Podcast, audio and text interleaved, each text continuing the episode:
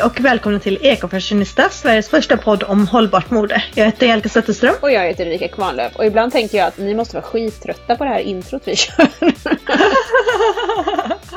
Vad ska vi göra? Bara vi... Byta håll. Du, sä du säger det och jag bara, och jag heter Precis, alltså vi, vi vet vad ni heter. Hallå! Ja, men många kanske är nya. Jag tänker framförallt efter förra veckans eh, pangavsnitt med Sellpy så är det många som kanske inte riktigt känner till oss eh, sen innan som har hittat oss nu. Nej men det är sant faktiskt, det har du rätt i. Så att, eh, välkomna Mm. ni nya lyssnare till oss. Precis. Mm. Vilket bra avsnitt det var förra veckan. Ja. Jag är verkligen supernöjd och eh, jag har helt klart fått en mycket bättre bild om, av det företaget nu än vad jag hade innan.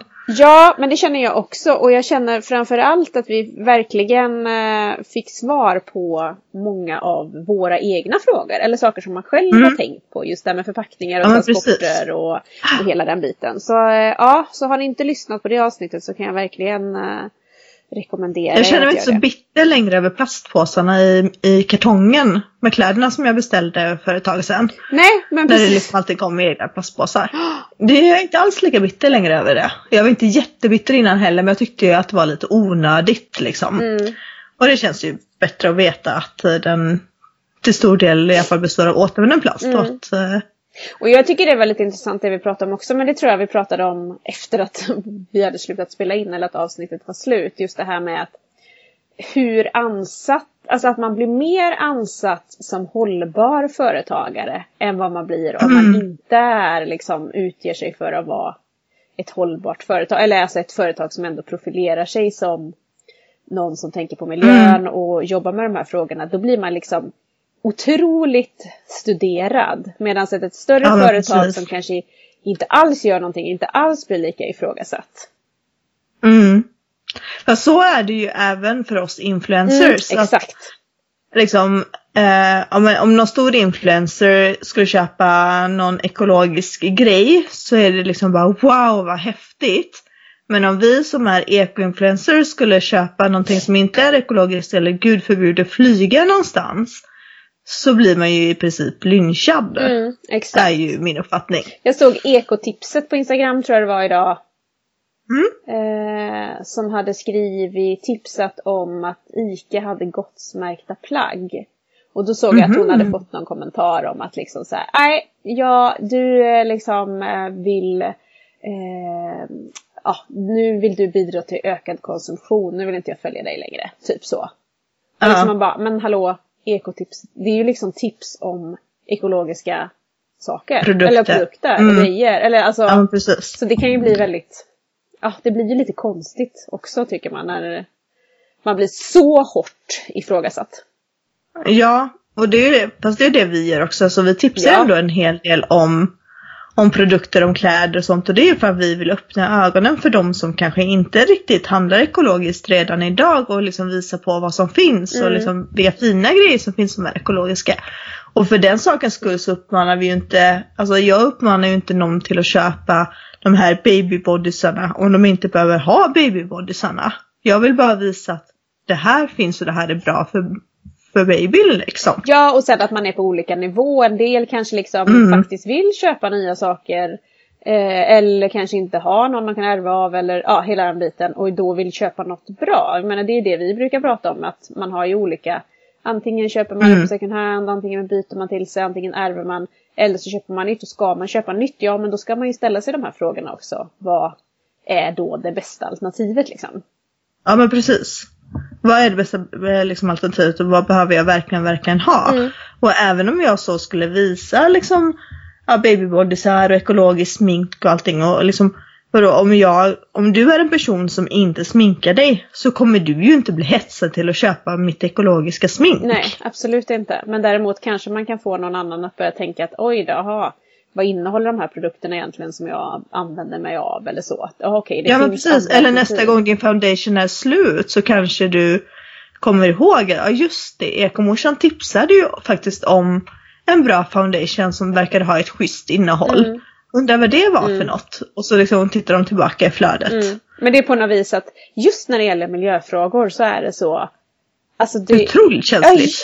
Jättekänsligt liksom. Och även inom bubblan kan jag tycka. Alltså det blir ju mycket diskussioner över de här grupperna. Det har vi ju nämnt förut, som man är med i på Facebook till exempel. Eh, att på något vis det blir en tävlan i vem som är mest miljövänlig.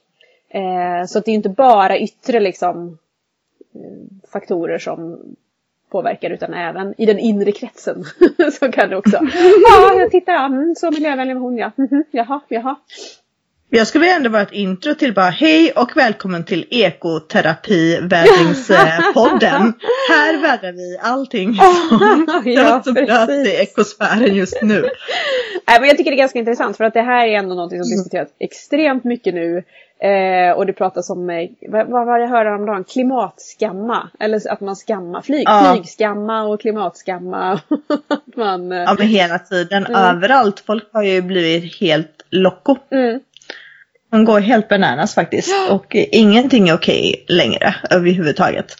Men eh, ja, jag tänker att eh, om, man, om vi bara rider ut den här vågen så kommer folk att eh, lugna ner sig något snäpp i alla fall. För risken är ju, alltså när man går på så, så himla hårt. Då blir risken istället att många alltså blir överväldigade och vänder ryggen till. Att istället för att upplysa och belysa så blir det att man man skrämmer. Mm. Ja men precis. Och det är det jag är rädd för ska hända. Mm. När det liksom hängs ut och det är liksom över, överdrivs vill jag inte heller säga riktigt. Men att det, det ska vara så himla extremt och man, man vågar inte ens visa de små stegen för att då kommer det är inte good enough liksom. Vi, vi, om alla bara får till ett good enough-tänk och börjar i sin vardag att fatta lite, lite bättre beslut hela, hela tiden så kommer det bli en snöbollseffekt och vi kommer komma i mål, mm. tror jag. Jo, men det tror jag också. Eh, sen en annan grej som jag tänkte vi skulle prata om lite grann i det här avsnittet eh, är någonting som dök upp i tidningen Råd och Rön nyligtvis. Eller nyligtvis nyligen. eh, och eh, det var någonting som var helt nytt för mig. Och jag känner lite grann att jag tycker man har ganska bra koll på ja, modesvängen när det gäller hållbarhet och eh, man blir inte så förvånad längre när man läser saker om hur, hur det funkar i den här industrin för att man har läst mycket och sådär. Men det här gjorde mig faktiskt ganska förvånad och jag skickade ju det här klippet direkt till dig då också och bara vet du om det här?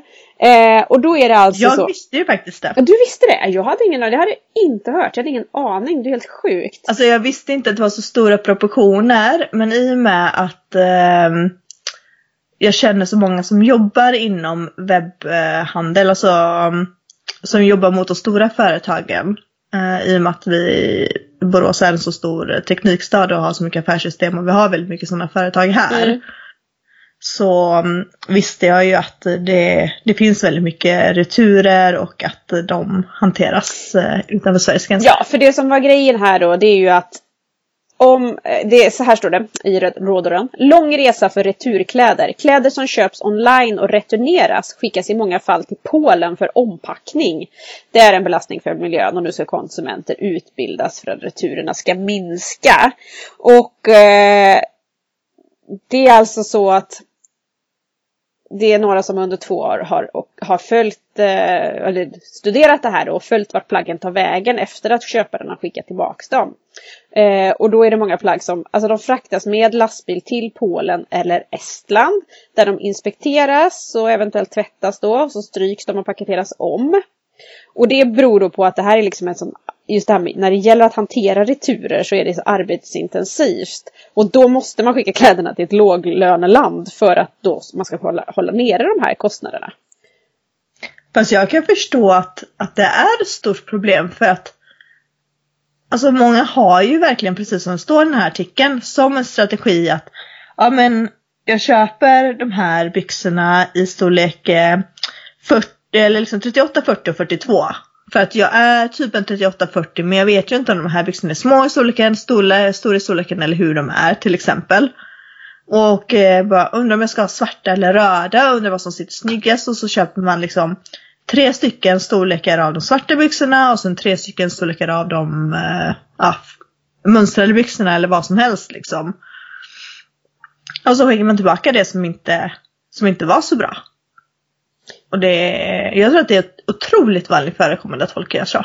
Men jag har ju då i min enfald trott att returerna hanteras liksom eh, dit man skickar tillbaks dem. Inte att de skickas vidare Mm. någon helt annanstans, alltså utanför landets gränser. Det fanns till och med exempel på att kläder har skickats till Asien.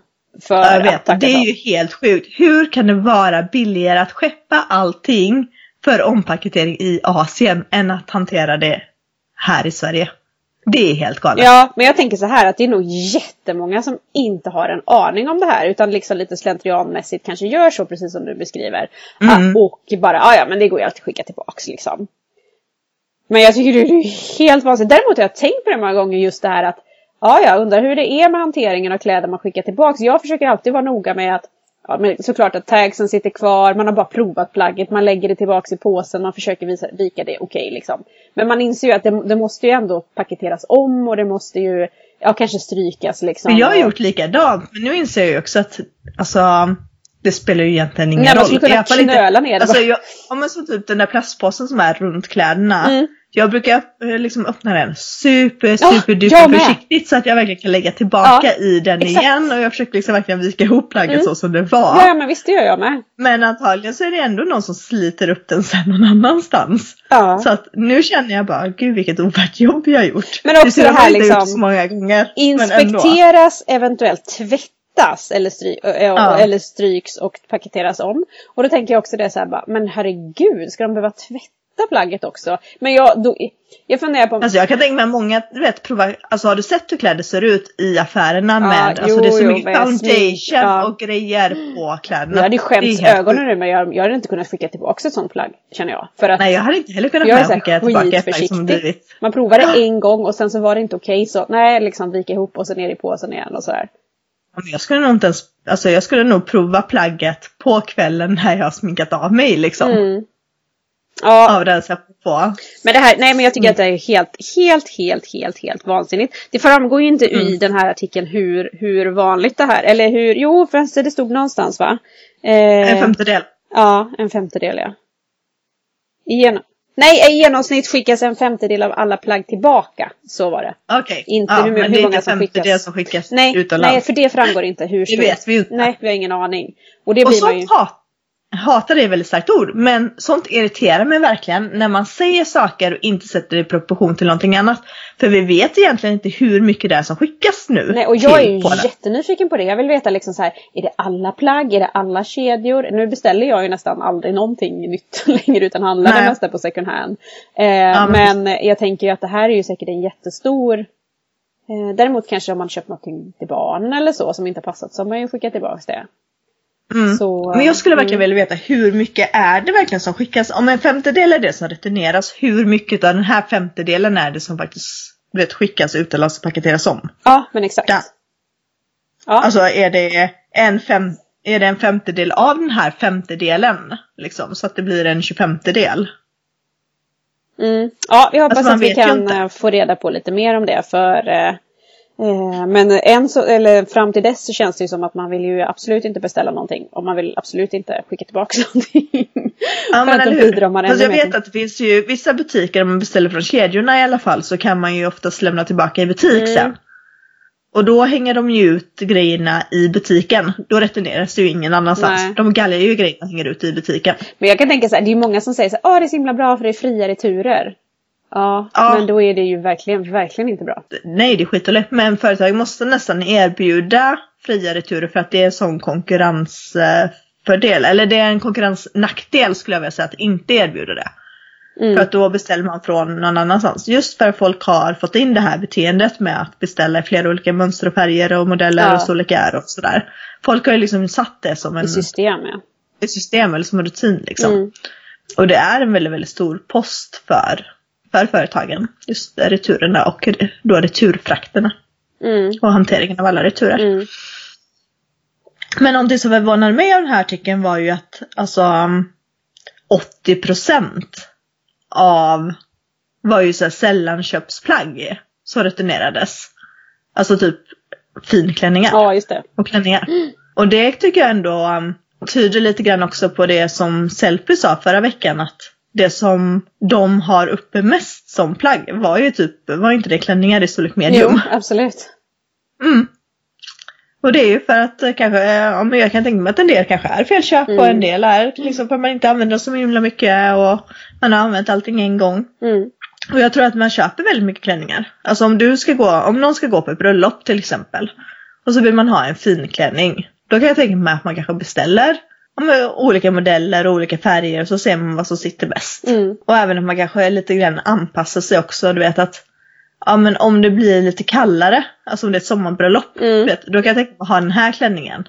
Eller om det blir lite varmare så har jag den här klänningen. Mm. Och sen så retenderar man den som man inte använder bara. Ja, men det är väldigt, alltså det är ett konsumentbeteende som, eh, som behöver uppmärksammas och som fler och fler börjar behöver ifrågasätta och börja tänka kring. Att man inte ska Mm. göra så här liksom, för att bara det blir en väldig påverkan på, på miljön. Ja men precis. Och jag hoppas ju innerligt att det blir liksom som vi sa att bara, den här klänningen är så himla bra. Vet du hur många fester jag har partat Mm, loss ja, liksom, men på den här? exakt.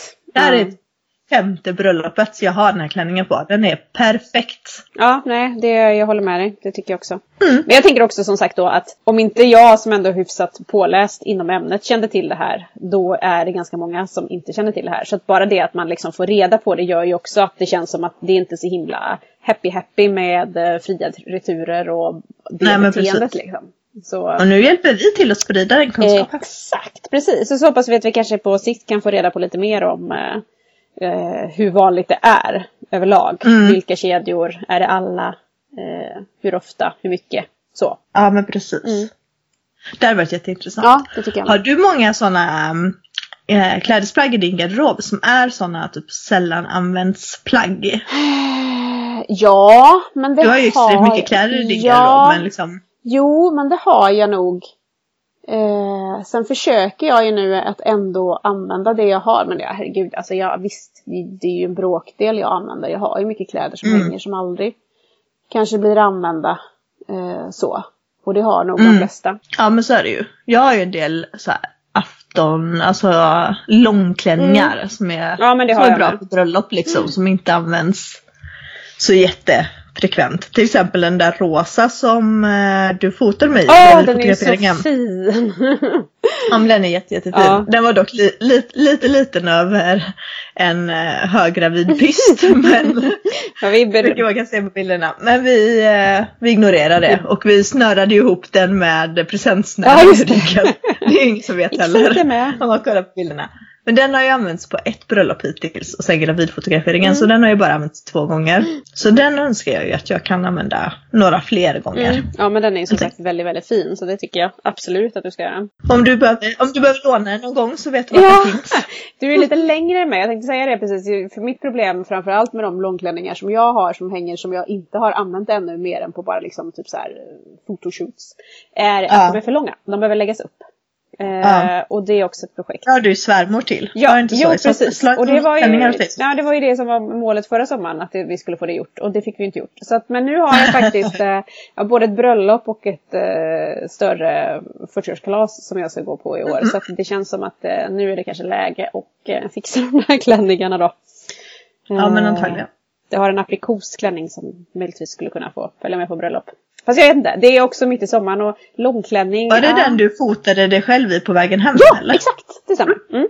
Den är jätte, Ja, jättefin. den är väldigt fin. Men den är alldeles för lång så den behöver läggas upp. Men det kanske är en sån där grej som jag ska ta tag i i år. Eller så har du bara skyhöga klackar för att Ja, du är inte så lång. Men Johan är väl bra mycket Ja, längre än du. jajamän. Du kan väl ändå ha ganska höga Ja, klackar? det kan jag. Absolut. Och det tycker jag också är lite så svårt. För det har jag funderat på också. Just när det gäller såna här långklänningar. Aha, ska jag lägga upp den? Vad ska man lägga upp alltså, dem vad ska jag lägga upp den till för höjd? Mm. Vad ska jag ha för skor? Alltså, lägger jag upp den till ett par skyhöga klackar liksom.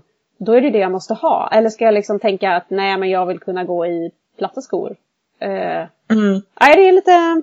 Det är lite svårt, jag vet inte riktigt hur man ska tänka. Ja och sen tänker jag ofta så du vet har man ju de där höga, skyhöga skorna i början. Mm. Sen mot kvällens slut så går man barfota. Ja, och lite mer bekväm har man ju blivit. Så det känns ju ganska... Och, och framförallt kan jag tycka när man går i långklänning för då ser man ju inte skorna lika mycket. Mm. Så på något sätt spelar det ingen roll om man har höga klackar liksom. Då kan lika gärna gå i ett par platta. För att man ser dem Mm. inte ändå. Det jag kan tycka är att om man, om man kan gå i ett par höga klackar så man inte ser ut som eh, en stapplande giraff. Ja, man får ju snyggare Eh, hållning förstås. så får man extremt mycket snyggare hållning. Exakt det jag skulle komma Mm. till. Man får jättemycket finare hållning i ett par höga klackar. Ja, Men då, dels så ska man kunna gå i det och sen så ska man ju orka gå i det. Mm. Och tycka att det är bekvämt. Ja, exakt. Men där har jag faktiskt hört, jag kommer inte ihåg vart det var jag hörde, jag hörde på radion vet jag i alla fall. Men jag vet inte vem det var som sa det och jag vet inte liksom sådär. Men, och det var extremt många år sedan. Men de, den personen sa i alla fall att de trodde inte att det var så stor skillnad mellan ett par riktigt dyra skyhöga skor och ett par billiga skyhöga skor. Liksom. Ett par högklackade skor som högklackade skor. Liksom. Mm. Men tydligen så var de här dyra högklackade skorna otroligt mycket bekvämare än ett par billiga. Mhm. Alltså de hade, det var någonting med dem som gjorde att de, de var liksom sköna. Det var som att du inte gick i ett par högklackade skor Mm. för att de var så bekväma. Mm. Eh, så att jag skulle vilja fråga våra lyssnare om det är någon, någon här som äger ett par snordyra högklackade skor. Om det faktiskt är så att de är liksom skönare att gå i än ett par billiga högklackade skor. Mm. Ja, men kanske. Det känns som att alltså, någonting måste man väl få för pengarna mer än bara märket. ja, men eller hur. Även om, precis som vi sa i förra avsnittet, det finns ju liksom ingen, det finns ju inget likhetstecken mellan kvalitet och eh, mycket pengar Nej, för nej, en sant. produkt. Exakt. Det mesta man köper är ju ett varumärke. Mm. Precis. Ja, men eh, vad säger du Erika? Jag tror nästan att vi får ta och eh, runda av för den här gången för att jag är helt mosig i huvudet faktiskt. Mm. Min eh, dotter tycker ju att det är morgon klockan fem på morgonen. jag vet att du alltid går upp sådär tidigt, Ja. men jag är inte van. Jag är Nej, jag vet att det är värre när man inte är van. inte. Och det är sportlov så att jag har ju varit hemma tre dagar med barnen och i måndags var jag dessutom tvungen att fly till Leos för helt plötsligt hade vi ju liksom klockan halv tio på morgonen inget vatten i huset. Åh, ja, den är inte rolig. För det var avstängt. Eh, så att, och då kan man ju liksom inte laga mat. Man kan ju typ inte göra någonting om man inte har vatten. Nej. Tänk på det när apokalypsen kommer. Ja, exakt. Det gäller att ha dunkar hemma. Ja men eller hur? Vattnet. Nej, men Ja, jag tycker men att jag vi... tänker att vi avrundar och tackar för den här gången. Eller vad säger du Erika? Ja, det gör vi. Vi säger så. Ha det så bra så hörs vi snart igen. Det gör vi. Bye bye! Bye, bye.